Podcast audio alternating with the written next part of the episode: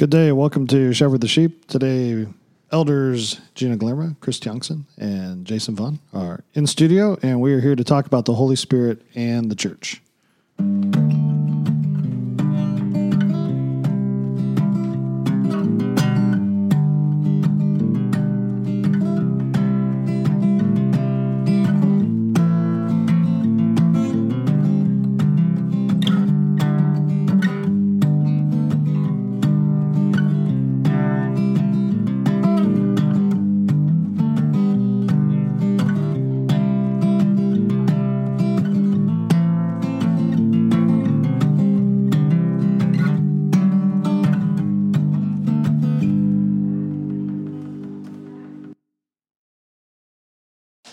Welcome back. It's good to have you guys. Hey, Good morning. Chris is here. Yeah. Welcome, Chris. Yeah. Yeah. Is your um, back from Korea for a little bit? And then, uh, so glad to get you in studio while you're here.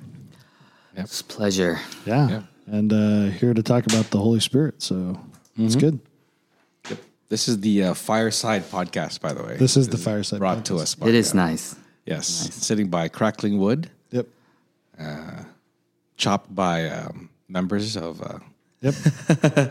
Chopped by a member of Cornerstone. Yep. Absolutely. and uh, shout yeah. out to you. Thank you. Yeah, good job, Sean. So uh, when a when a when a person in the church says, "Hey, I love to split wood," uh, and you have wood to split, and uh, you call them because uh, you d- you don't want to take away somebody else's fun. Exactly. Yep. Exactly. So glad to have. Yeah, glad to have it. Uh, so you might hear some popping in the background. It's just the wood. Yes, just the wood. Yep, Isaiah, just the wood. Yep. Yeah, Also have loves great coffee. show. Yes, great coffee. Gabe, uh, my youngest son, brought that to Yeah. us. So yeah, yeah, Yeah. I gotta get Job, my kids on kids on brewing coffee for me. Yeah, all kinds of discipleship happening in this house. I like it. Yep.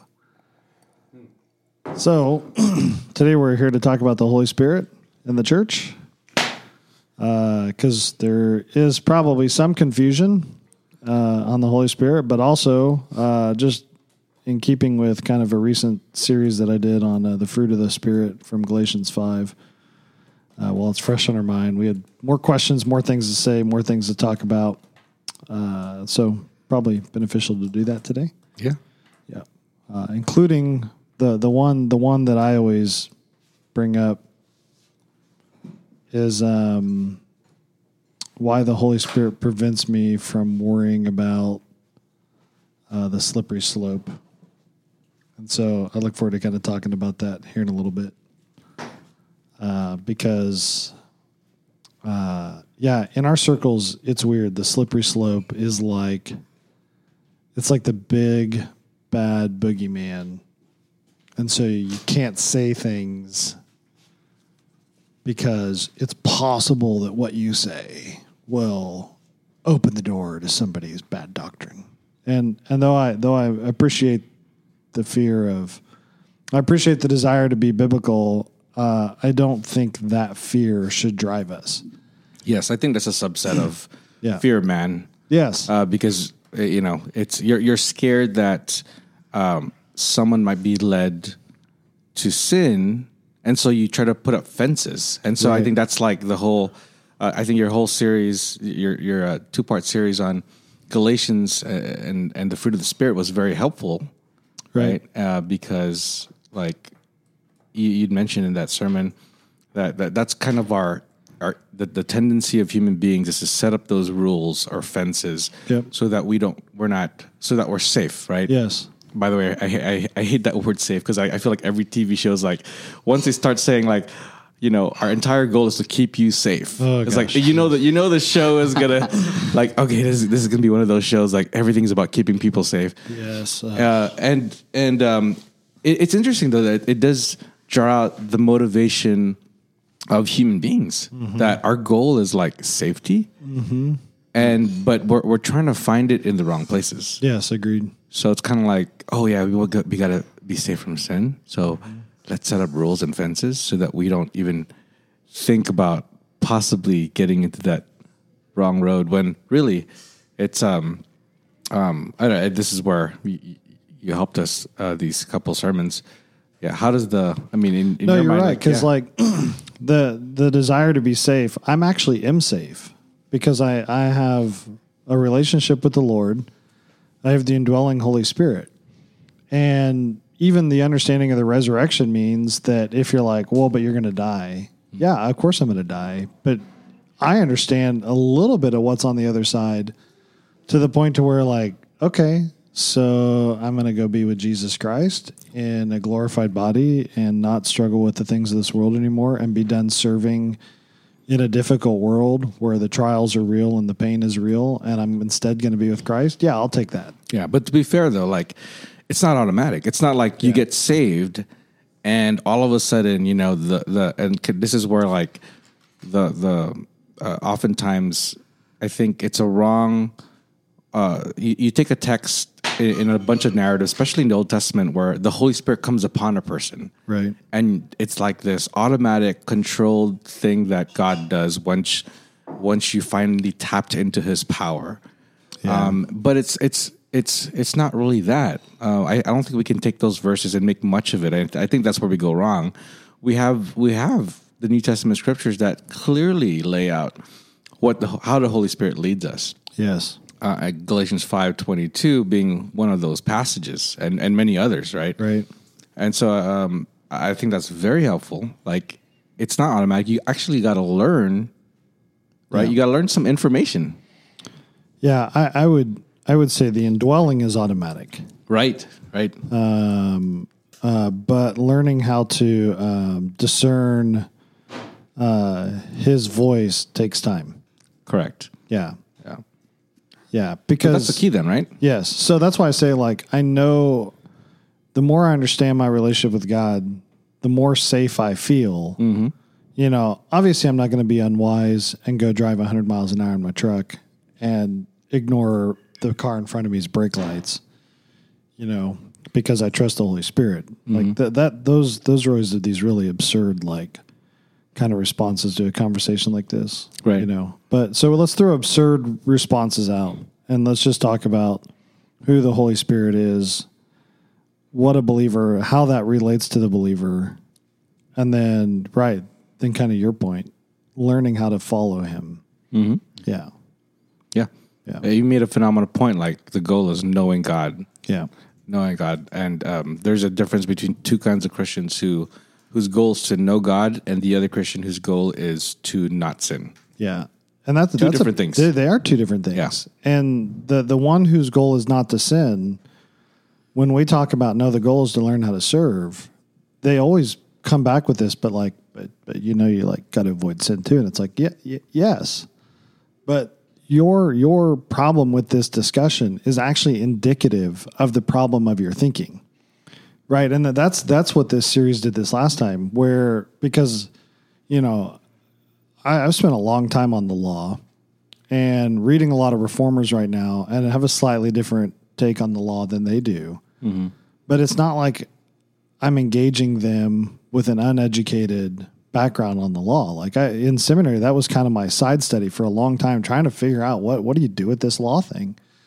And it took like seven or eight years of study before I finally was like, okay, now now it all makes sense to me. Um, now, again, that's not like everyday study. That's like, hey, you know, like thinking a little bit here, thinking a little bit there, learning from my professors, you know, talking to Dr. Barrick, talking to Dr. Vlach, you know, so all these conversations. And then finally, kind of like, oh, okay, cool. But when you talk about this, everybody always brings up like, oh, so you're saved by grace and then you don't bind yourself to the law. You know, the common response from the more immature pers- person is, oh, so we can just go do whatever we want because we're not under law. Mm-hmm. Like, so you can just go sin because you have grace. And it's funny, right? It's so common that that even God made sure to write that question and answer down in Romans six.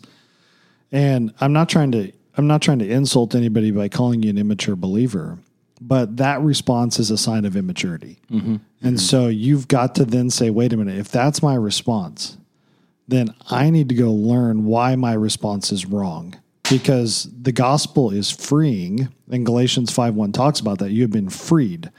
And that the freedom there is law, right? He's setting up law versus relationship. You have a relationship with the Lord. Why do you need to then turn around and bind yourself to a law? Like you have a like Christ freed you and you have a relationship with him.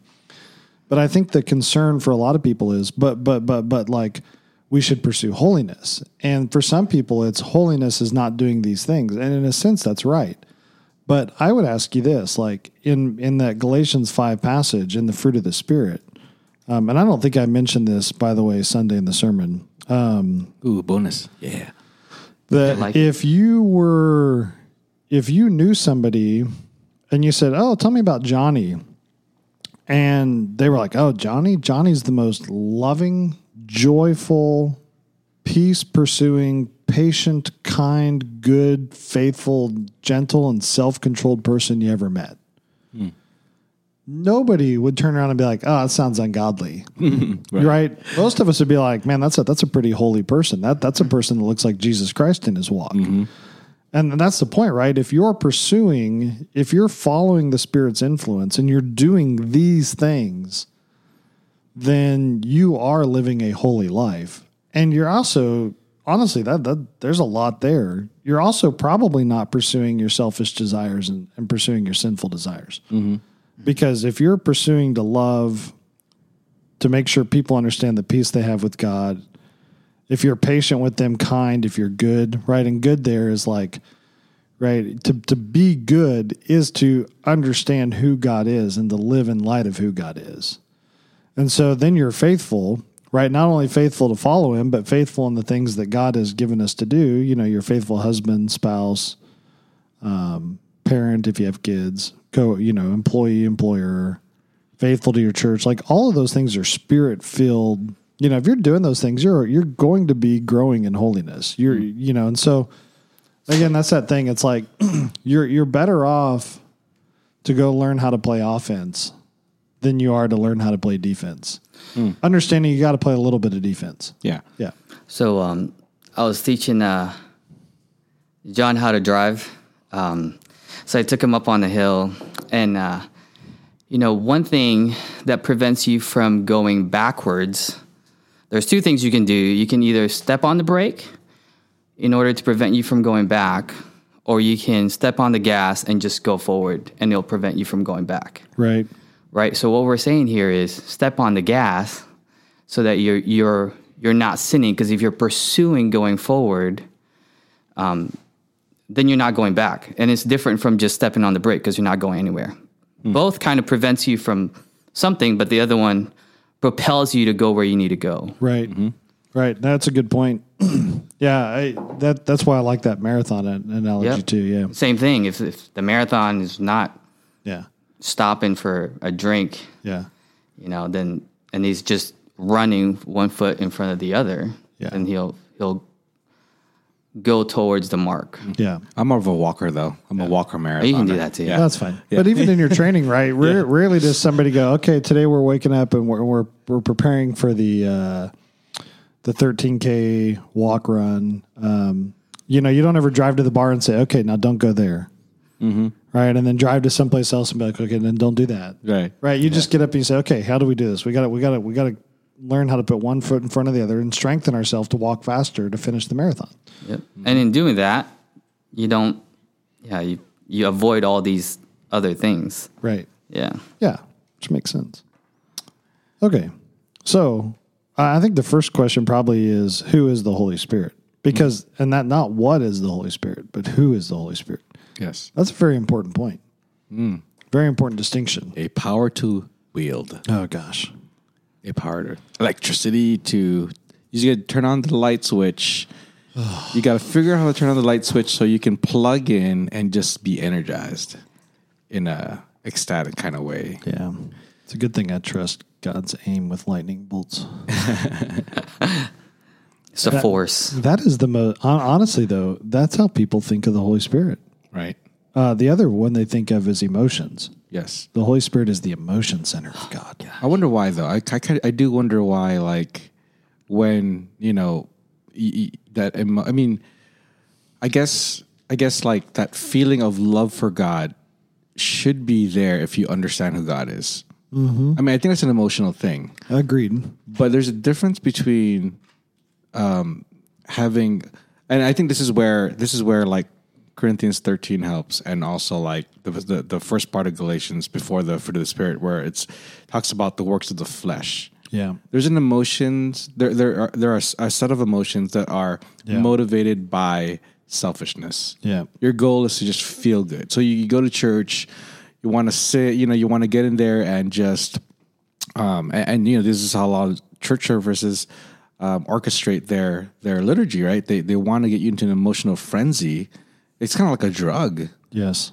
uh, they want to hook you with that because right they they can make you feel a certain way and it's really a selfish feeling it's like gosh i want this feeling so that i can get propelled for the rest of the week to do uh, you know to feel like i love god Right. when really um, uh, there's another another set of emotions where it's like gosh god saved me because uh, for no no no reason other than he loved me that that's that's an emotional thing for me. That's very like wow, why would God love me? I, and that that propels me to love people the way God loves people Yes. versus just seeking out an experience for my own selfish motive. Well, that's a good point, G, because I think you're right. I think um, uh, the pursuit of happy, the pursuit of feelings is probably one of the bigger problems that we're facing right now. Um, and and that's why even I, you know, you try to tell people like, look, feeling sad is not necessarily a problem. You know, it's why are you sad? What is going on? And there's probably something there that needs to be addressed in your heart, you know, depending on the answer, you know. But on the flip side, if you're sad because you just lost a loved one, well, that's okay. Be sad, Mm-hmm. you know, especially if you're not sure of their eternal salvation. Like that, that is hard to navigate. Yes. Yeah. It, it, it, there, but then there's also I feel like there's also another category of emotions where you're led by it. Yes. Like and everyone, like human beings are emotional beings. Yeah. So the question is like, well, we could be led by it, or we could be led by something else. Yeah. But I think the reality is you're not led by emo- your emotions because your emotions are responding to something you're thinking. And so you're just you people who are quote unquote led by their emotions are actually Responding. uh, they're responding to the lack of conviction. Yeah. And so whatever they emotionally feel drives them for that day. And so that that that is a lack of conviction, you know, because a convicted per, uh, a person with conviction can say, "I know I feel like this, but that's wrong. I'm and I know what scripture says and I'm going to follow the spirit's leadership in this way." That's really good. That that kind of fills out the that whole, um, you know, just emotional person. Well, everyone really can have the same emotions, but why do some people act Yeah. a certain way, and why do some why do why are certain people, you know, reactive? You know, Yes. uh, versus like, oh no, not gonna, I'm not just gonna murder somebody because I'm mad. right. right? So, um, the Holy Spirit is a is a person. So that was interesting. We we um, uh, right. I think if you number one with that that statement there, like when you say the Holy Spirit is a person, that sounds so generic sometimes. Like, can you help Right. like fill that out? Well, one one thing, interesting note um, in this kind of, uh, if people want to know what I do when I don't have preaching for three weeks, uh, I read stuff that's probably boring to most of us, um, and so I'm reading. Um, I'm reading um, uh, on dogmatics by Herman Bavinck Mm-hmm. right now, and um, which is honestly probably a boring topic for a lot of us, but it it intrigues me um, because because the first part of the discussion is how do we know, which is actually a more important question than people realize. How do we know it? how do we know truth? Oh, okay, gotcha. Yeah, yeah, and that that's probably a way more important question than people mm-hmm. realize.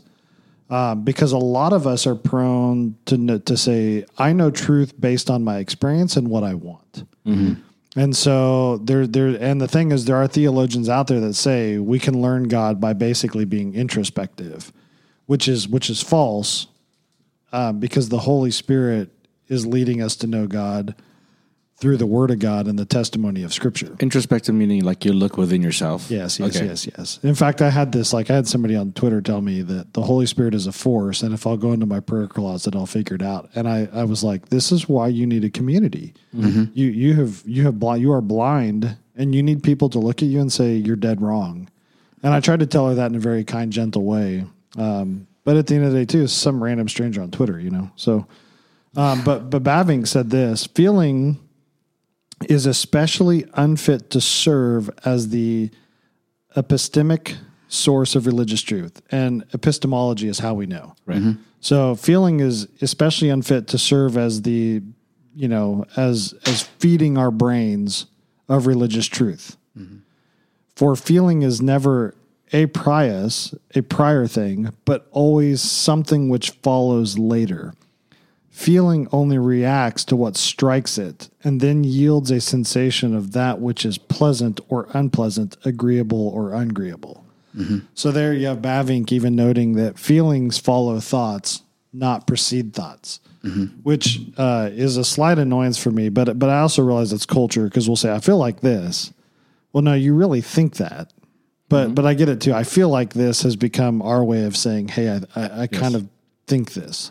I think I get that too because I, I feel like see I just said You it. just said it. Yeah, I it's just feel like- super ingrained. I feel like Yeah. Well, I think what that means for me is like I have all this floating information in my head Yeah. that my brain is like trying to put the pu- puzzle together. Yeah. So it's not actually a feeling. You're right. I think it is me um, trying to like correlate my thoughts with the reality. yes. Um, yeah. So when I say I feel like, it's really I think like, but Yeah. that Yeah, sounds weird. It doesn't sound as Or I hypothesize like. like Yes, sometimes I'll yes. hear people say, I feel like, and it, what follows is kind of in a hypothesis that they're not 100% sure of, but they're leaning right. that way. Yeah. So when we say that, it's not emotional. Yeah. Yeah. It's uh yeah, it's Yeah. actually thinking. Yeah. Yeah. So when somebody's like, I feel like In and Out's better than a Habit, it's obvious that they've not really come to the, they've not really arrived at Yeah. sanctified conclusions yet. Yeah. I'm just All right, how do I here, mute? guys. How do I mute mic three? oh man, what do we do bringing an in and out guy on this thing? yeah, er- all of us have our quirks except for G and I. Ramil's not a coffee guy. Chris a coffee guy. yeah. Which side is Sure. Ramil on? yeah. Is he on the in and out or habit side? Uh, I think it's a defense. I think he's either or. yeah, I'm not sure. I think he, last time he said in and out. I can convince him. but but Chelsea appreciates the dad joke, so there's a win. Yeah. Just text her dad jokes. Trust me. Uh, anyway, uh, okay, so yeah, we we haven't really answered the question yet. Who is the Holy Spirit? And I think that that's an important distinction because he's not a force. You know, it's not the Father and the Son in heaven wielding Luke Luke Skywalker, Emperor Palpatine, light dark side force, right? He is actually what we would say is a person, meaning that he's distinct. And so even even the ancient creeds pick this up, right? The ancient creeds are are exegeting scripture. They're not adding to scripture, they're mm-hmm. not adding commentary. Now there are some of that which is theological conclusions, but they have noted that the Holy Spirit is not the Son and is not the Father and yet is fully God. I mean, the fact that holy is in the name needs to indicate that that he is right. Not he did not obtain holiness; he is holy, and so the Spirit of God is holy and righteous and good and pure and true, and all that is in God is in the Holy Spirit, and he's not part God, not part God. Right? When we talk about the Trinity, we're not saying that the Father's one third God, the Son's one third God, and the Spirit's one third God, and together they make one, right? Because one third plus one third plus one third is one. Mm-hmm. So for you math people out there, that's not what we're saying. We're saying that that when you think about the attributes of God, and you think about the character and the nature of God, um, you need to realize that all of that answer is in the Father, Son, and Spirit. And the only distinction between the Son and the Holy Spirit and the Father is that the Son took on flesh. And so it is fair to talk about. I know I know classic Trinitarians hate hate the idea of role, but they have a different word. It's I think it's like I, I need to I need to write this word down. They have a different word to describe that the Father, Son, and Holy Spirit don't necessarily that they there's some level of distinction in them, right? The Father did not die on the cross. The Holy Spirit did not die on the cross. So Bruce Ware would say, well, the role of the Son was to die on the cross. And then the classic Trinitarians are like, oh, you can't use the word role. And there, there's some word snobbery going on there. And they would hate that I would point that out, but that's true. Um, there's some word snobbery going on in the discussion. So the Holy Spirit has has a specific function as well. But in Acts 5, Peter said, Ananias, why has Satan filled your heart to lie to the Holy Spirit? Again, this is not a force he's lying to, this is a person. Uh, and then later in verse 4, he says, You have not lied to men, but you have lied to God. And so there, the Holy Spirit is even referenced as God. And so then you can go back to uh, Matthew 28 19. Go therefore and make disciples of all the nations, baptizing them in the name of the Father, the Son, and the Holy Spirit. And so he's not saying that's one God manifest in three ways, right? He's acknowledging the three distinct personhood of each. And so then then you ask the question, so right, okay, so he is the person of God. You know, you can go back to Genesis 1 and kind of read into there that the spirit was a part of creation, which again, the the being the creator to me is one of the best arguments for scripture saying, "Hey, this is God." Mm-hmm. And the fact that you can make an argument that the Holy Spirit is involved in the creation of the universe means that you're what Scripture's saying is, hey, he's God. You're ascribing. Yeah, because no, we are not. We are not actually even said as creating our kids. Mm-hmm. Right? God, God is still acknowledged as creating our kids, and yet we realize obviously that there's a there's a role there, and that that has to happen through some kind of sexual union between man and woman, mm-hmm. and it's only between man and woman. That's right. Yeah. So it's by design that that happens that way. Yeah. So let he who has ears hear. but anyway, um, you see the point though that the Holy Spirit is fully God, and um, you can you can read books like uh, Saint Basil on the Holy Spirit is a really good book. And you'll see him early on. I think he's 400 AD, three or 400 ish AD. He's making the argument that the Holy Spirit is fully God. Uh, another book that you could read that's really helpful is Sinclair Ferguson's book on the Holy Spirit is really good. It's uh, I haven't finished that book, but every time I pick it up and read it, I think, man, this is really good. Uh, Horton's is good. There are a couple chapters in Horton's book on the Holy Spirit that are a little bit more difficult to read than others. But so, just to kind of give you a couple books there. Yeah. Yep. Shout out to you. Good stuff. You could also pick up a good systematic theology and read on the Holy Spirit. Yeah. Uh, maybe not Bruce Ware on that one, or not Bruce Ware, but I mean Wayne Grudem. Oh yeah. Yeah. Well, not that's even even bringing up Grudem. That's partly why we wanted to talk about that because I think I think for some of us, because of the charismatic issue that's out there, we are we are more prone to talk about what the Holy Spirit doesn't do than we are to talk about what He does do. Right. And so you have people saying, well, he's not that, and he's not that, and he's not that. But the ability to say, the ability to recognize he's not that doesn't actually mean you know what he does. Right. And I think that was that was one of my convictions early on was, man, I know a lot of us can talk about, you know, you bring up the Holy Spirit, and the first thing that comes to a lot of our minds is, um, oh, the gifts of the Spirit. Do you believe in the gifts? And it's like, man, there's so much more going on here than the gifts Are you a cessationist? and or? all you want to talk about you're like in my mind that's actually a molehill discussion um and i realize that there are some people that the, the holy spirit is a mountain but in my opinion their their mountain is out to lunch or is on a different planet for different reasons than the gifts and it's because they don't know what he actually does Yep. I think the confusion is um, they they don't realize that a bunch of the the the text that we read where we see the Holy Spirit working in, in really fantastic kind of wonderful ways, like you know, just kind of grandiose kind of ways. We we want to take that and we want to um, replicate it. yeah and um, that that's a, that's a I think that's just a human temptation. It's it's showy, it's big, it's um, but uh, but we have to realize that's a narrative. It's not actually teaching us what to do. It's teaching us what happened. right yeah. And that's how that that's that's always been that's that helps me understand that like um yeah there's a there's a narrative out there of, of kind of what the Holy Spirit did historically but there's an everyday quiet working of of the the Holy Spirit who tries to help us look Yeah. like Christ yeah and that's all over that's all over Mm-hmm. scripture Yeah, I think I I think in that you just kind of like danced around. The Holy Spirit, when I think of the Holy Spirit's primary role, he is a testimony and he is a testifier. And in a way, right, he is he's an advocate. And so Hebrews 2 talks about um, you know, uh, 2 verse 3 after it was first spoken to those who heard uh, of his spur, as, sorry i'm reading really fast and thinking let me mm-hmm. slow everything down after it was at first spoken through the lord it was confirmed to us by those who heard god also testifying with them both by signs and wonders and various miracles and by the gifts of the holy spirit according to his own will Oh, that's good. Yeah. and so, you know, there the author is saying, "Hey, listen, we heard from those who first spoke, and their testimony was validated by these amazing things that you saw and the gifts of the Holy Spirit."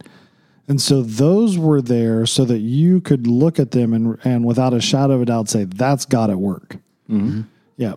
And so, of course, you know, I, I don't really want to go down that argument road, but of course, some of them will say, "We'll see," but but why can't he still reveal it that way? And it's possible, but but to me, that you've got to balance this out with like John sixteen, and John sixteen twelve. I have many more things to say to you, but you cannot bear them now. But when He, the Spirit of Truth, comes, He will guide you into all the truth. Now, this this next clause in verse 13 is interesting. For he will not speak of his own initiative, but whatever he hears, he will speak. Now, this goes back to John 5, where Jesus basically says the same thing. Mm-hmm. And so, in that, you start to have this language where you realize that when the Trinity talks about speaking, they're talking about testifying and their testimony being not alone, but the testimony and the testify of the Trinity. Right. And so he's not, right? The Holy Spirit is not alone as a force. He's not an agent that was hired. He's God speaking in line with the Son and the Father. Um, and he will disclose to you what is to come. He will glorify me, for he will not take of mine and will disclose it to you. All things that the Father has are mine. Therefore, I said that he takes of mine and will disclose it to you. Uh, then later he goes down to say, um,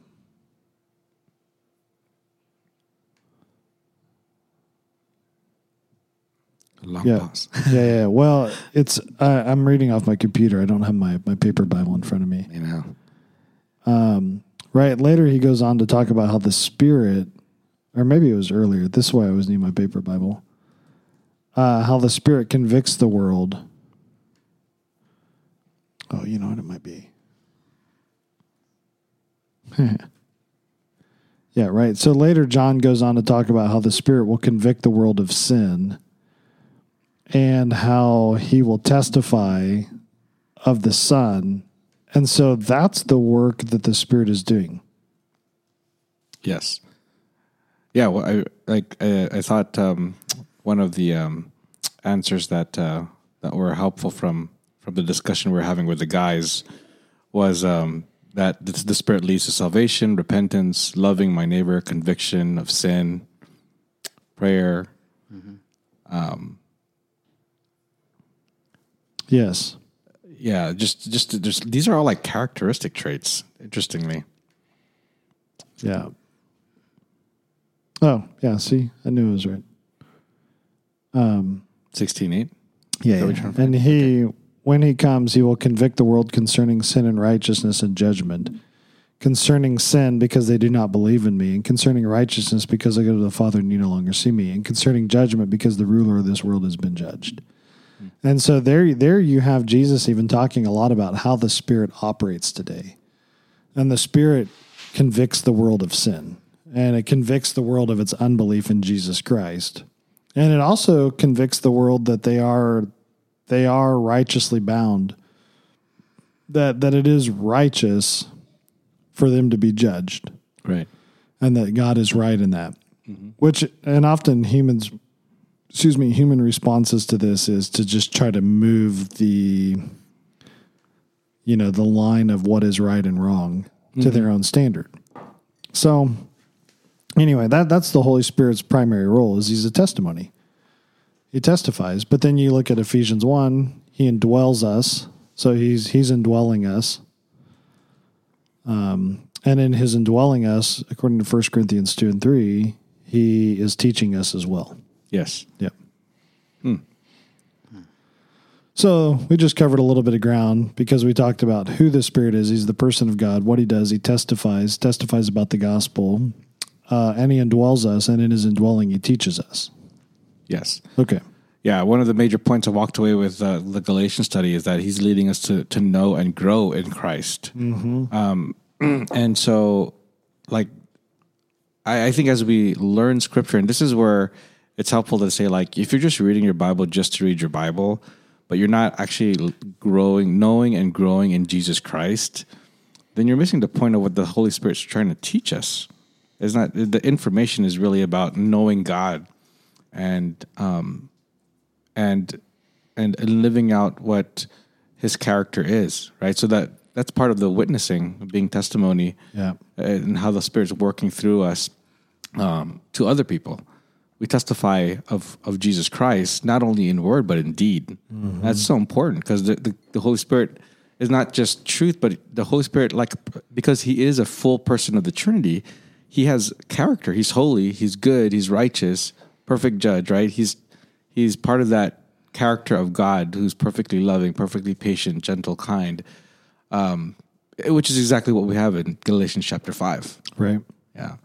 So why is the word of God important to this? And and it's like just the the spirit of God and the word of God kind of work together, right? Because what we're not saying is because you have the Holy Spirit indwelling you, you can go back into your prayer closet, and revelation's going to come to you about what God wants you to do. So why? Where does the word of God play in the Spirit's work? Mm, yep. All right, Chris. Well, On the spot. Yeah, thanks. Well, he authored scripture, you, know, and then he's not gonna go against what he wrote. Right. Um, so then, you know, and that's where I, uh, Timothy, right? Um, all scripture is breathed out by God. And so, um, and, and that's where, you know, when you talk about the Spirit leading you to truth, that's why we have the, the scripture, um, that we study it. We, you know, it leads us to, um, to look to scripture because it's not gonna all of a sudden say reveal new revelations to you that goes against what scripture has already said and i think even peter talked about that right we have the uh, something more sure than our experiences which is god's word yeah. I think it's a fair thing to say that the the, the, the Holy Spirit does give us this, the, the the a real desire to know truth. Like if you're not getting fed the Bible, Yeah. then you should be yearning for truth. Yeah. Like like gosh, and when you hear it, it's almost like oh, that's what it tastes like. Yeah. It's refreshing. It's sweet like Yes. honey. It's refresh. It refreshes the soul. Yeah. Yeah. In Hebrews 3 7, to go with your point, Chris, therefore, just as the Holy Spirit says, and then he starts to quote scripture today, if you hear his voice, do not harden your heart. And so, there, even the Mm, yep. author of Hebrews says the Holy Spirit is Yeah. the author of scripture. If you hear his voice, do not harden. Yes. Like if the Holy Spirit is working in you and he's he's revealing to you, this is my word. Don't harden your don't harden your heart against it. Yeah. Like submit to it. Yeah. yeah Yep. and so it's always weird when somebody says well god spoke to me or the spirit spoke to me and then i was like well how do you reconcile what you just told me with this passage of scripture Yeah. you know and then well then the cop out is well the spirit told me i need to leave my spouse Yeah. well the spirit did not tell you to do that Yeah. I always, that my response was always like, um, actually, God told me personally that he did not tell you that. yeah Yeah. Because God's then what do you speaking do, to right? me right now Yeah. Right now, God is actually telling me he didn't tell you that. Yeah, and if I want to hear him out loud, let me just read this verse Which is out actually loud. a very fair response to someone that says they heard God's voice. Then, well, if you get to hear God's voice, then I'm then I get to hear God's voice. You know. Yep. Uh, but we actually have the scripture to back us up on that. Yep. Like, hey, you need to respond with God, what God actually said, and put in ink.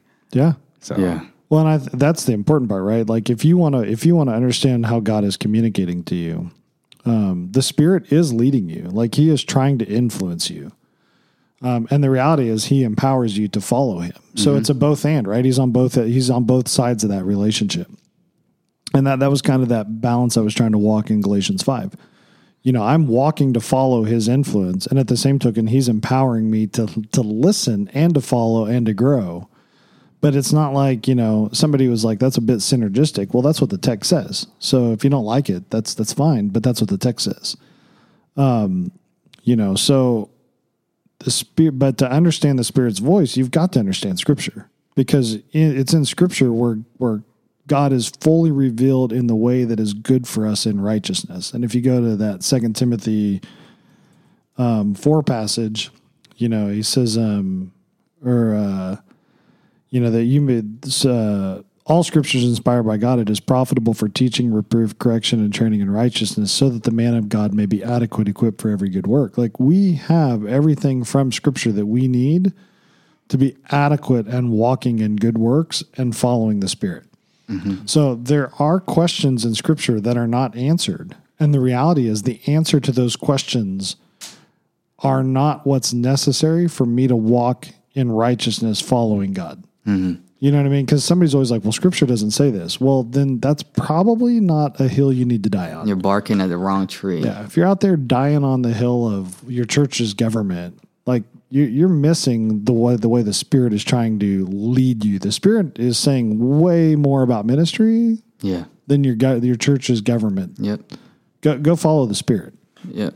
Yeah, but if you don't have the Spirit, then you don't you can't follow Him. So Yep. Yeah. If someone doesn't understand who the Holy Spirit is, they probably need the gospel. yes, yeah, which is one of the answers that we asked those guys. That was that was one of the things I enjoyed about one of the answers was that it recognized that the person recognized that that a wrong view of the Holy Spirit means you probably don't know God, and so his response was to give him the gospel. Yeah. And I think, Amen. Like that's yeah. If you, if you don't know the gospel, if you don't, if you deny the Holy Spirit, or don't view the the Holy Spirit as the person as a person, right in the Trinity, then you you probably don't know who Jesus Christ is. Mm-hmm. Yeah. Or a, a unwillingness to to learn. Right. Right. If the person is just digging their heels and saying like, "Well, this is what I believe because this is what I feel," Yeah. and and confronted with scripture and confronted with truth, they don't want to bend. Yeah. Then that's probably that's an indication of unbelief. Yeah. Mm-hmm. Yeah. No, you're, you guys are right. So with that said, um, uh, right. So the better you understand the word of God, the spirit is going to lead you to understand that. And, and I would even say that, that it's a community thing as much as an individual thing. You know, there, there are, I have, I have seen, and we, we've all seen many errors from people that, that think of, well, I just sit down with my Bible. It's me and my Bible and the Spirit, and whatever conclusions I come to are spirit filled. Listen, if if your church community is looking at you saying you're out to lunch, the Spirit did not lead you that hmm. to think that because the reality is like the Spirit's testimony is so consistent that the community will pick up on that as well. Does that make sense? Well, that's probably why Galatians followed with Galatians six one, where you brothers who are spiritual restore such right in Yes. the spirit of gentleness. Yeah. Um, Yeah, because you do need that brother or sister to come alongside you and let you know if you are out to lunch or barking at a wrong tree or Yeah. you know, and, and kind of correct you the same way, you know, like Yeah. and i if you have a community of believers who are who are mature in the faith and all telling you the same thing, Yep. Um, it's probably it's it probably behooves of you to just okay, I'll I'll submit. Yeah. Well, and then that's a the church discipline, right? Like is the goal is restoration. And the reality is God the Father, the Son, and the Holy Spirit are working through the church at that point to try to get you to realize, hey, you got 25 people telling you that you need to repent. Like you are wrong on this. Um, you know, kind of off that offshoot too, the unity of the spirit kind of comes up here a little bit in in terms of the, the church. And and the reality is that all of us are not always going to agree down the line on everything. Mm-hmm. And that doesn't mean the Holy Spirit is in one person and not in another. It just needs to we what we need to realize that there are some issues in scripture that are harder to understand. And because of growth and maturity and development, right? You know, some some people are just missing information to make the right decision. Some people prioritize different um, different criteria differently, right? Yeah. Um, and so because sometimes the way you you're mentally prioritize, you know, for somebody that says the creeds are the most important, you know, before they say scripture says this, they're going to go check and make sure the creed agrees with them. Whereas somebody else might say, well, no, the creeds, the creeds can play a role. And so, but what scripture says, you know, and so if they disagree with the creed, they may go, well, hey, but here's six reasons why I disagree with this creed, mm-hmm. you know, and yet both of those can be brothers. And the reality is, it's, it's also a sign that we're just not in our glorified state. Mm-hmm. So I think the Spirit is leading us to be humble and patient with people that are not 100% like minded. And yet the reality is, the Spirit can keep us as a church unified in being about the gospel of Jesus Christ and doing the work of ministry, even with those little disagreements. Amen. Yeah. So That's real important, by the way. it is super Yeah. important because, you know, again, all of us, I, I've noticed this in the church. Everybody kind of has their own pet doctrine, by the way. And and that pet doctrine can unfortunately get in the way of ministry. Uh, and so you've got to you've got to not let your pet doctrines replace what what the ministry is. And the ministry is people knowing Jesus Christ and worshiping him. And so you can't let whatever pet issue you have start Gotta become them- so big. You gotta keep the main thing the main thing. Yeah. Unless the pet issue is the gospel. I mean, Yes, yes, yes. Yeah. yeah. I mean, if your if your church is dividing over anything that's not gospel, Yeah. um, then the spirit's actually not leading you that way. I Yeah. think it's fair to say. But in our culture, like, look around. I mean, some of the pet doctrines that, that get divisive are, you know, homeschooling or hymns or, you know, uh, other issues along those lines. And it's, it's like, listen, I I mean, I homeschool my kids, but there are other ways to parent and school your kids. Chris, Chris kids go to school. I never have I looked at Chris and been like, you're less godly in that decision. You know, and so if you allow that decision to climb to the top, you're going to split the church because you can't be unified around things that God hasn't called us to be unified around. Amen. He's called us to be unified around the gospel, not around the kind of schooling you give your kids. Mm-hmm. And so honestly, if if that's the number one issue to you, then I would I and you're not willing to change, I would say Cornerstone is not the church for you. Go somewhere else. Right. Hmm. Go, go somewhere where they they'll worship schooling methods, but don't be here because you're actually making our ministry. You're, you're dividing our ministry. And we're not here for that. Right. And the Spirit's telling you to move on mm-hmm. or repent. Amen. Yeah. Yeah. Sorry. There's my line in the sand on that. By the way. Spirit, spirit's leading us to be teachable. Yes, exactly. Yep. Yep. Yep. And that's the beauty, right? Is the ability to put your differences aside and still love people. Mm-hmm. I mean, God does that all the time mm-hmm. because with it, we are not 100% in line with God. And the Spirit, I don't want to say He puts His differences aside because He's going to lead us ultimately to be in the image of God, mm-hmm. right? He's going to, He is going to conform us on that last day. We're going to be glorified. But at the same token, those differences don't prevent Him from continuing to minister to us and grow us. Mm-hmm. True. And that that's how the Spirit works. One day we'll all eat In and Out Burger. No, mm. that will not be in heaven, brother. It is sanctified. They put John, you know, Oh my gosh. three sixteen on their oh cups. gosh. Come Oh on, gosh. Amen. come on. All right, I'm going to mute John you now. John three sixteen. Yep. The power of the board. Man, I got this little mute button here, Chris. Yeah. So, and, and we're not saying like there's no room for coffee talk Right. discussions, right? Like we do that all the time, Yes. Um, but we're always, you know, keeping our, our focus on the main thing the gospel, ministry, serving each other, loving, um, getting to know more about God and Yeah. getting to know more about each other so we can serve each other better. Yeah. um, and those are kind of like the our philosophy and how we operate and uh, all the the other things that that the differences that, that we do have because of our backgrounds um, i mean those are we, we can still work together uh, because they're not the main thing yes. at the end of the day i can Yeah. I think the spirit leads us to not die on every hill. Yes. yeah yes. Agreed. imagine having to die on every hill Oh gosh. You'll probably won't sleep because then you'll log into facebook and Yeah. yeah. fight some- every single Yeah. People people that die on every hill don't realize that that you become a noisy gong. Nobody wants Mm. to talk to you yeah because you're scared to talk, you're scared to say anything to that person because you know they're going to respond with some kind of correction. But ultimately, you know that person's growing too, so they're not perfect in their theology. Right. It's really it's really a, a lack of immaturity. And the funny part is, how many times do do you hear people in the church who meet somebody who has a lot of theological convictions think of that as mature? And it's like the ability to articulate 25 different doctrines doesn't make that man mature. Mm. Look at look at the way his wife, look at his wife, look at his kids. And and sometimes right, you could still have unbeliever kids. But look at his family, look at their commitments and look at their relationships. There you'll find out if he's really if he really believes what he all of his doctrine.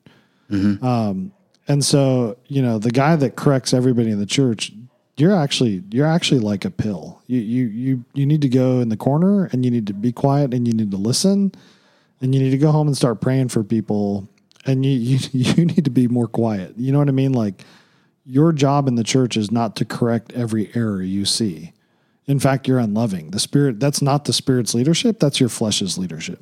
Does that make sense? And we're again, we're not saying uh, that well, we we caveated this whole thing at the beginning, right? That we're not saying we're not pursuing holiness. Go learn how to love people that are different than you. You will grow in holiness through that. Yeah. By the way, that's harder than Yes. than avoiding sin. Yes. Loving people is harder than avoiding sin. Yeah. Yeah. Yep. I think it was recently I realized it's easy to be angry. It's easy to hate. It takes no work to do either one of those. And it actually takes no work to turn your back on people and to say, I'm done with you because of who you are. It takes work to strive with people, and the Spirit empowers us to do that, mm-hmm. which is why you need the Holy Spirit to pursue peace. You need the Holy Spirit to truly love people. You need the Holy Spirit to do the things that God has called us to because the flesh is easy. It's just the simple way out. Because who we are. Yeah. Anyway, okay, so just to kind of summarize, we've talked about God, the God, the Holy Spirit's a person. He indwells us. Uh, understanding His Word will help us understand His voice and His testimony, and therefore how to follow Him. Uh, we've talked a little bit about unity, about how the Spirit will allow us to even keep our differences aside and keep us focused on the gospel and walking and making disciples. Now, uh, I had one more comment, but did we have any? What was No, I think that's good. Yeah. Go. okay? So then the only thing else I want to talk about is why the Holy Spirit prevents me from worrying about the slippery slope. Uh, yep. Yeah, because this one I hear a lot. And I heard a lot in seminary where, you know, basically somebody be like, you know, in Genesis it says that God repented and um, you know, so you got somebody's like, Oh, but you can't you can't say that because that opens the door to like a person believing something that might lead them like slippery slope. Slippery slope. And I gotta be honest with you, when somebody gives me the slippery slope like warning, oh, warning if you say that, it could be open the door to a slippery slope. I, in my head, am like, I don't care. I don't care about your slippery slope. I don't care if it's dangerous. If it's true and it's biblical, then I don't care if it's hmm. dangerous or not dangerous. It doesn't bother me. And here's why.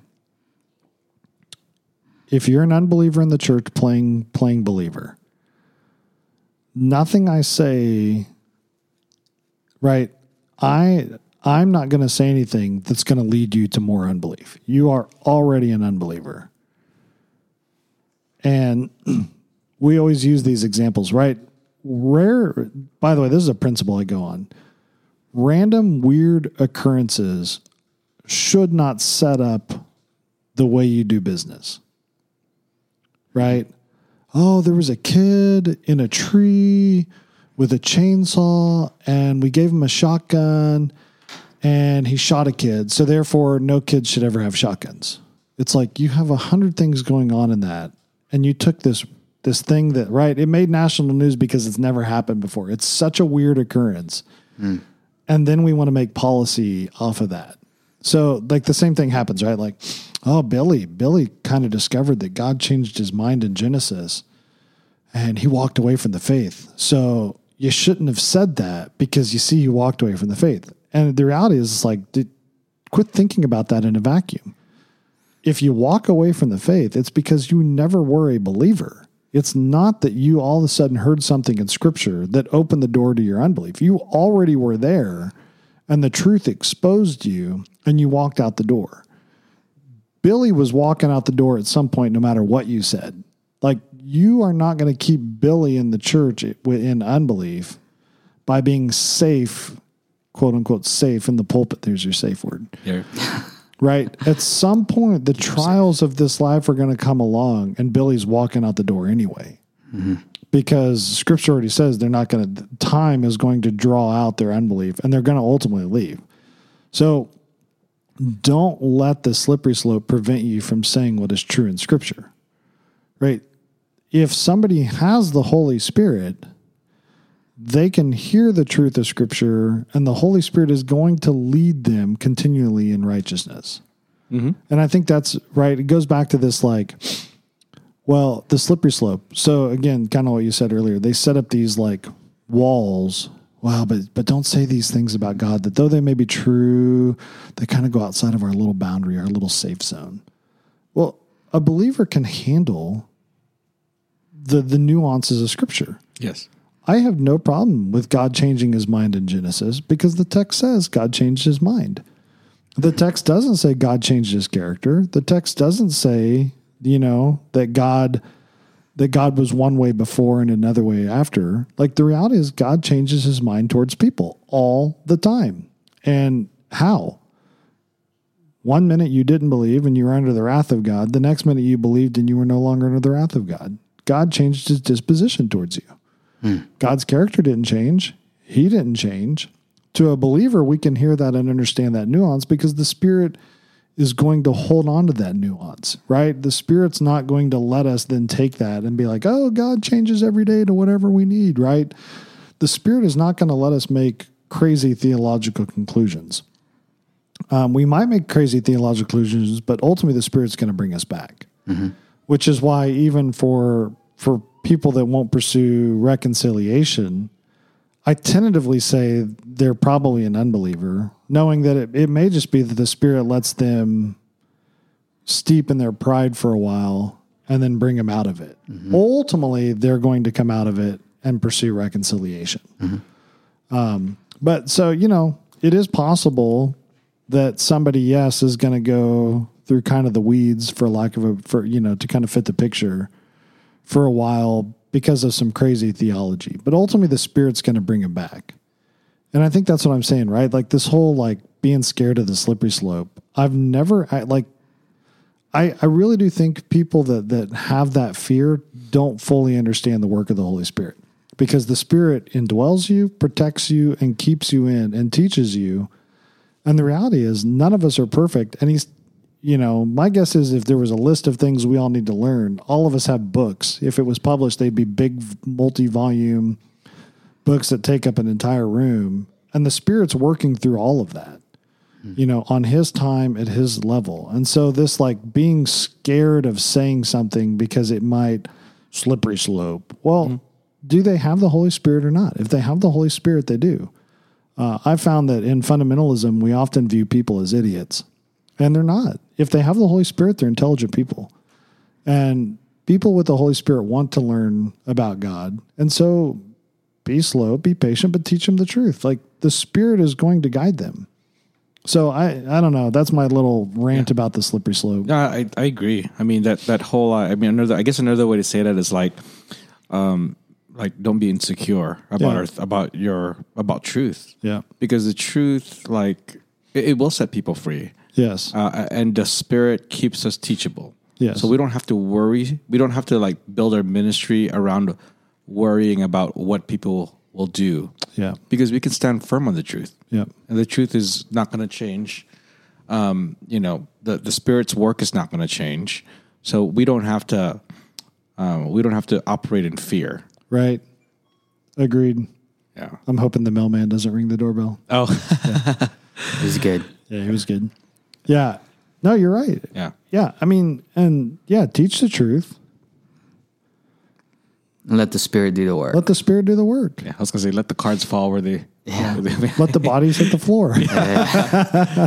That's okay. yeah. Now I will say, like even in charismatic circles, there's there's different charismatics, and I appreciate the ones that don't You know, they they realize even if they do believe the the gifts are for today, they're they're not uh, they're they're a little bit more balanced, and they Yeah. you know they, they are there are those who do focus on the main things. Yeah. and I do appreciate, and I think that's we're on the other side where where we don't necessarily see those kind of works of the spirit today, but you know, if we're majoring on the major things, like we can stand in unity with a charismatic and call him brother and Yeah. and still say let's do ministry together. Not not necessarily maybe in a leadership circle, Right. but you know, in the church you could stand in unity Yes. um, with a charismatic. Agreed. Yeah. Yeah. The, the whole charismatic debate. I actually think people, we should talk about the nature of the gifts more so than are the gifts still in play. But um, I think that's a more fair question because if tongues does exist, it doesn't look like what they're doing. Correct. And if prophecy exists, well, in a way, prophecy does exist because prophecy is preaching. However, scripture also says that if you're trying to predict the future and you're wrong at one point, you're a false prophet and should be stoned. So, yeah. you know, you kind of have this like, why don't we talk about the nature of that? So when Grudem comes along and says something like there's um, fallible prophecy, well, that's trash. Um, you know, and yeah, so anyway, but but I really do think that misses the point too. I, I mean, the discussion of wasting a lot of time is being wasted on things that if we came back to these foundational things about the Holy Spirit, that's going to get you to focus on the word. Because mm-hmm. the better you understand the word and what the word is trying to reveal to you the better the more like right the more likely you're to recognize the influence of the holy spirit. The less likely you're to grieve the holy spirit according to ephesians. We can grieve the spirit. Mm-hmm. And i think i think when we know the spirit and scripture would want us to do something and we choose not to we are grieving the holy spirit yeah so you know if you if you center on these things the, then the gifts become kind of a minor discussion Correct. Yeah. yeah. And there are wackies out there, but there are always going to be wackies out there. Yeah. And I actually don't think they're worth our time. Mm-hmm. You know, when somebody comes, I'm like, did you hear about this church in, in Japan and the wacky view they had? No. Do you want to hear about it? No, because it's a waste of time. Yeah.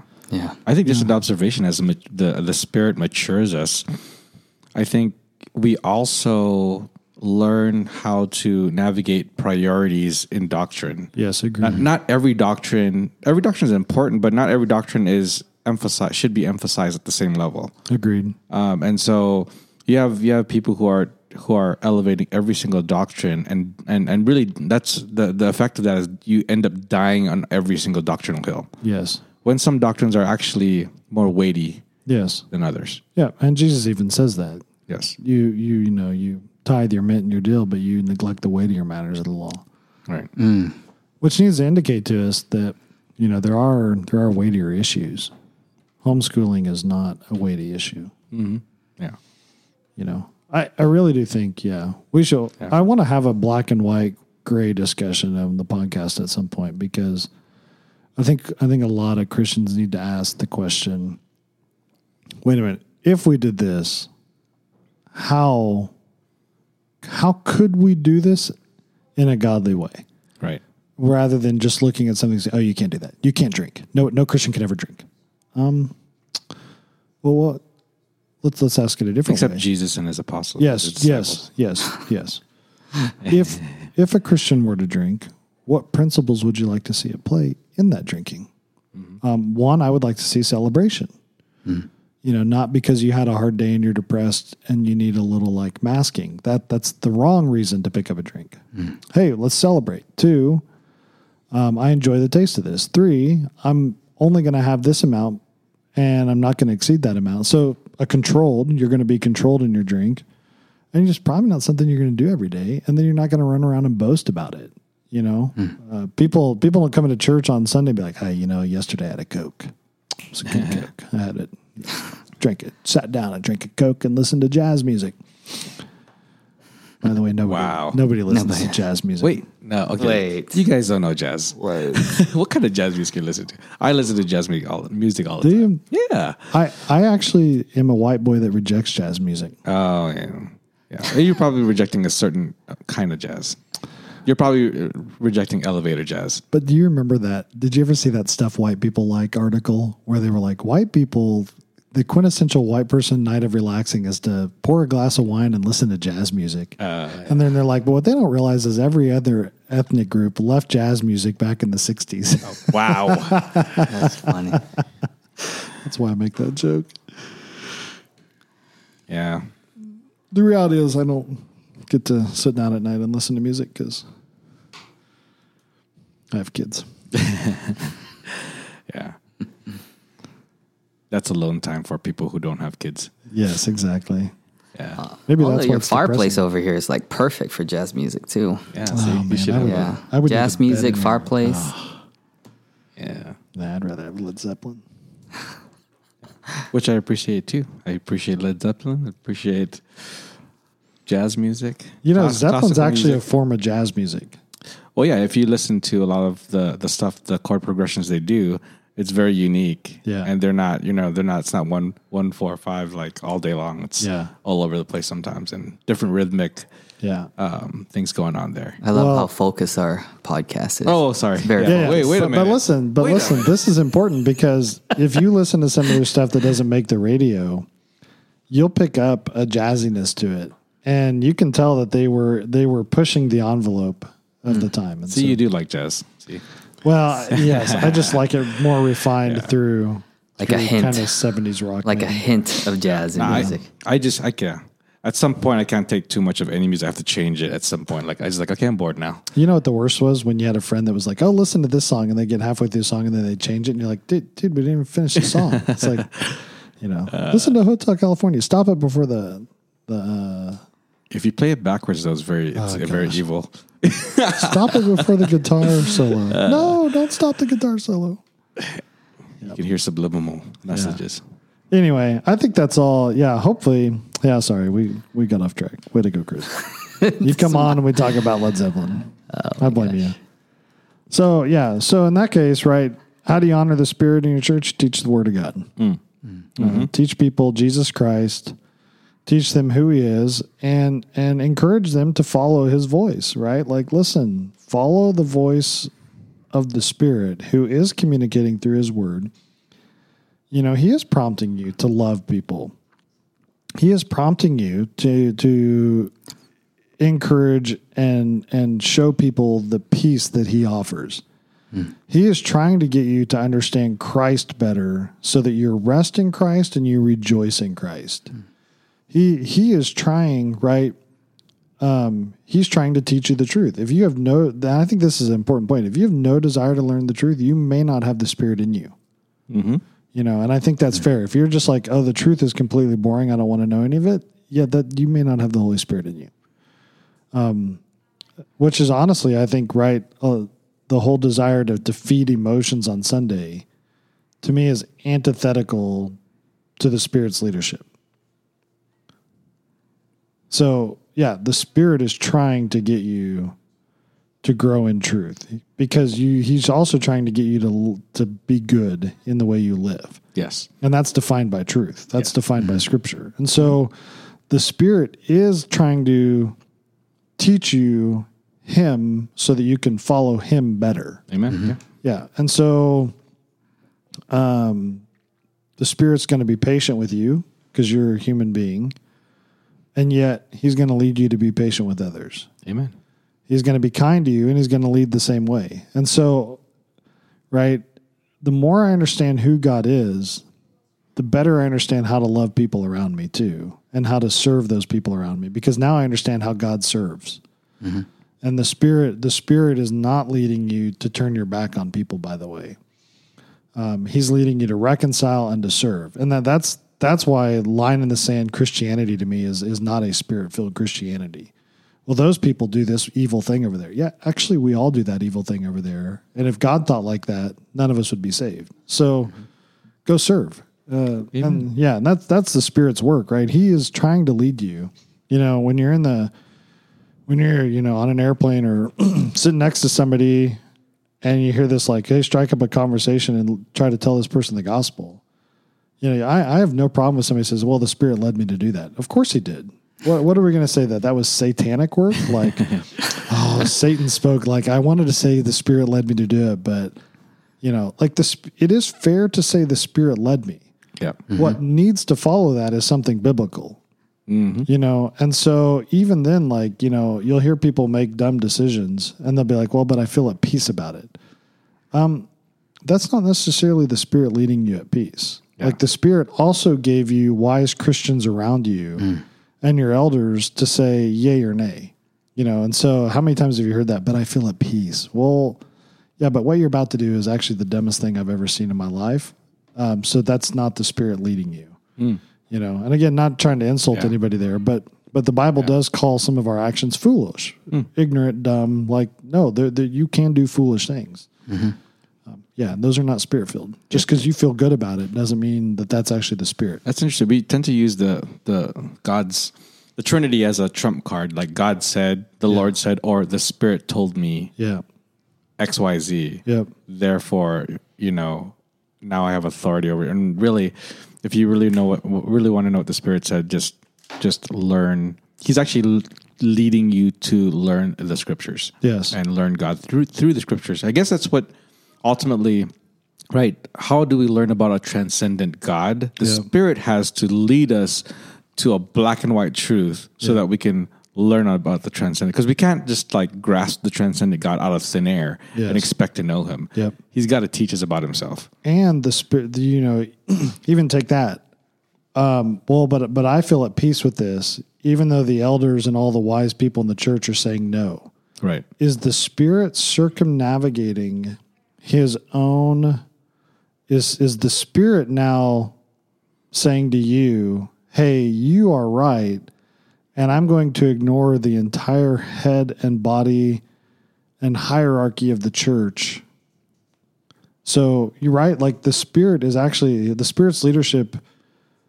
That's how you can know God's will. The spirit's leadership is going to show you that you're in line with the community.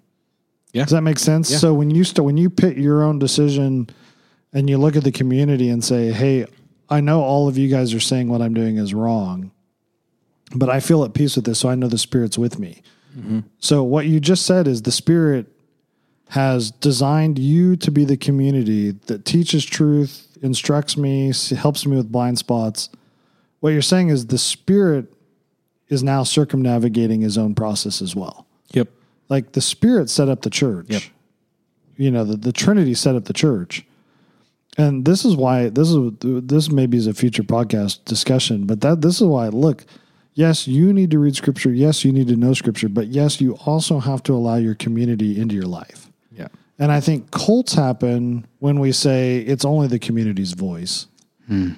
Um, no, it yes, you've also got to give you've got to give an account too of your understanding of scripture.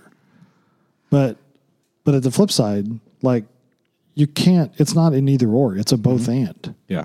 Yeah. So So that's, that's another thing too about insecurities. Like a, a cult will, um, a cult will um, like lock their people into only their interpretation of something yes. because they're scared. They don't want you to be led by something else. Whereas if we truly, if we truly believe a person has a Holy Spirit, they can, they can, you know, they can read different authors and process it and Yes. not necessarily be led to their same conclusions. Yes. So you don't have to necessarily protect people from different viewpoints. Yep. You just got to give them the right viewpoint and let the Spirit Yeah. build on that right viewpoint. Mm-hmm. That's a really good point because I know, you know, even even in some of the alumni pages, guys are will be upset with other alumni for for reading different authors. And I always just ask them like, do you, do you trust that your fellow alumni have the Holy Spirit? You know, is it is it okay to have read this slightly wrong author? Like one, you you don't have a problem when the discernment ministries do it.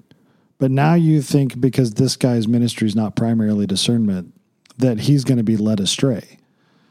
You, you see what I'm saying? Like, mm-hmm. and, and that that's your point. Like, no, if you have the spirit, like there, you know, the spirit's not going to let you go down the wrong avenue. And at the same token, it is good to chime outside of your. Um, you you posted on this the other day. It's it's good to chime outside of your camp and to listen to those that disagree with you, because there is also where you know you allow others to maybe expose your blind spots. Yes. Yeah. Okay. Yeah. You want your convictions challenged. Yes. because uh, that's how you know your convictions are true. Yes. Yes. because Yeah. yeah, if you're never challenged, how do you know? yes. You have to be you have to be challenged, Yeah. and um, because it's got to go like truth will truth can stand with withstand any test. Yeah. It, it will truth will always rise to the top. Yeah. and you know, uh, you know, granted we're going to be sinful in in different ways, but like you can trust that the truth and the spirit will work Yeah. in anybody. You know, th- this is something else too. Because I know the Spirit is growing every individual, this becomes important because uh, I was I've been thinking about this yesterday. In all the organizations I've ever been a part of, um, there's this there's this tendency among people to create a policy that then the effect of the policy is to get people to do something. You probably see this in the Air Force. Always. Yeah. Oh, if we do this, then people will do this. And the reality is that we are to preach the scriptures faithfully, but we actually don't make people do anything. Mm-hmm. And you mm-hmm. can't make people do anything. Mm-hmm. This, but the beauty of the spirit is the reason why you lay down at night not worried about if people are going to change or not is because the spirit's going to do his job. And so, even understanding the Spirit has helped me. Hey, what are our responsibilities? Let's be faithful to our responsibilities. Um, we're not going to try to manipulate church growth. We're not going to try to manipulate maturity. We're not going to sit there with a checklist and, okay, you know, uh, see, Billy, that you're not doing the four things we preached last month, you know, um, but trust the Spirit you know and and we know there there are issues that the you know sometimes when we go through the the kind of roster you look and you go man this you know you could it's easy to look at the roster and say hey there's some immature people in our roster and and sometimes that's a frustrating part of our job. And mm-hmm. um, you know there are probably people in the church who are trying to work with those people who are frustrated working with those people. And so what we're saying to you is trust the spirit. In the spirit's time this person is going to grow out of their immaturity. Mm-hmm. You just be faithful to do what you do you know? Mm-hmm. And sometimes even when you do ministry in the church the people you ministry minister to their life changes their context changes their responsibilities change and whether you agreed or disagreed with that change or not your job is still to minister to them and trust if this person is really god's the spirit is going to do what he does By the way, that makes ministry way more enjoyable. yes it does Because you, you don't have to make anyone do anything. It's like awesome. Well, actually, and I think trying to manipulate the results is one of the worst things you can do Correct.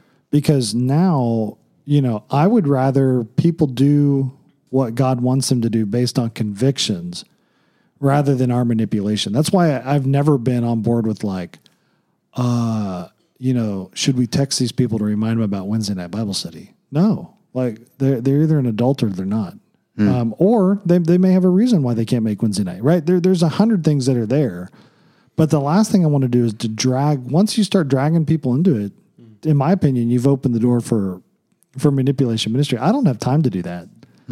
You know what? Let's just enjoy who comes and have a great time with them. And you know what? Like, do I want more of Cornerstone and Bible studies? Yes, but only because I enjoy being with them and I want to get to know them better and I know the benefits and the fruits of being there. Mm-hmm. But at the same token, right? may- Maybe work makes that impossible, right? There there are good reasons why that might not be possible, and then of course there are just there are some of us in Cornerstone that are lazy, and that that's a reality, or haven't grown to see why that's an important conviction, you know, and you know there, there's all sorts of things that play there.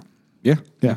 Uh, you've been really helpful in, in that and just thinking through that because that, that's my temptation, right? It's like I want to make people do things, Yeah. so that they can become more, they can grow more. Yep. But really, it's like um, no, the spirit's going to grow them. Yep. Yep. Yeah, just just do the work of ministry, and the spirit will, will Yeah. grow them. Just trust the process. Yes, and and that process. Here's here's my take on that. Um, what I, what I've come to see is if you, if you're dealing with somebody who's immature, and you realize they're they're maybe not faithful to their responsibilities, I almost think you're better off to just keep teaching them Christ than you are to shame them into their lack of doing what they should do you know, you should be doing this. Shaming people, uh, I think Keller brought this up recently. Shaming people is actually a form of manipulation and pride. It is. Um, because, and it's actually a form of works based salvation almost. That's what some people think church discipline is. Is shaming them? Yes, Yeah. shaming them into obedience. it should be a unified voice of, "Hey, brother, we all recognize you're not acting like a believer." Right. Yeah, that's that's what it should be. But you're right. So the, so the shaming process is is not helpful. It's not. That's actually not a spirit ordained process. Um, but if you put Christ before people, and they start to learn Christ, the more you know Christ, the more you're going to love the things of Christ. And it's hard to love Christ and look up at these people you go to church with and go, I don't want to be with these people more.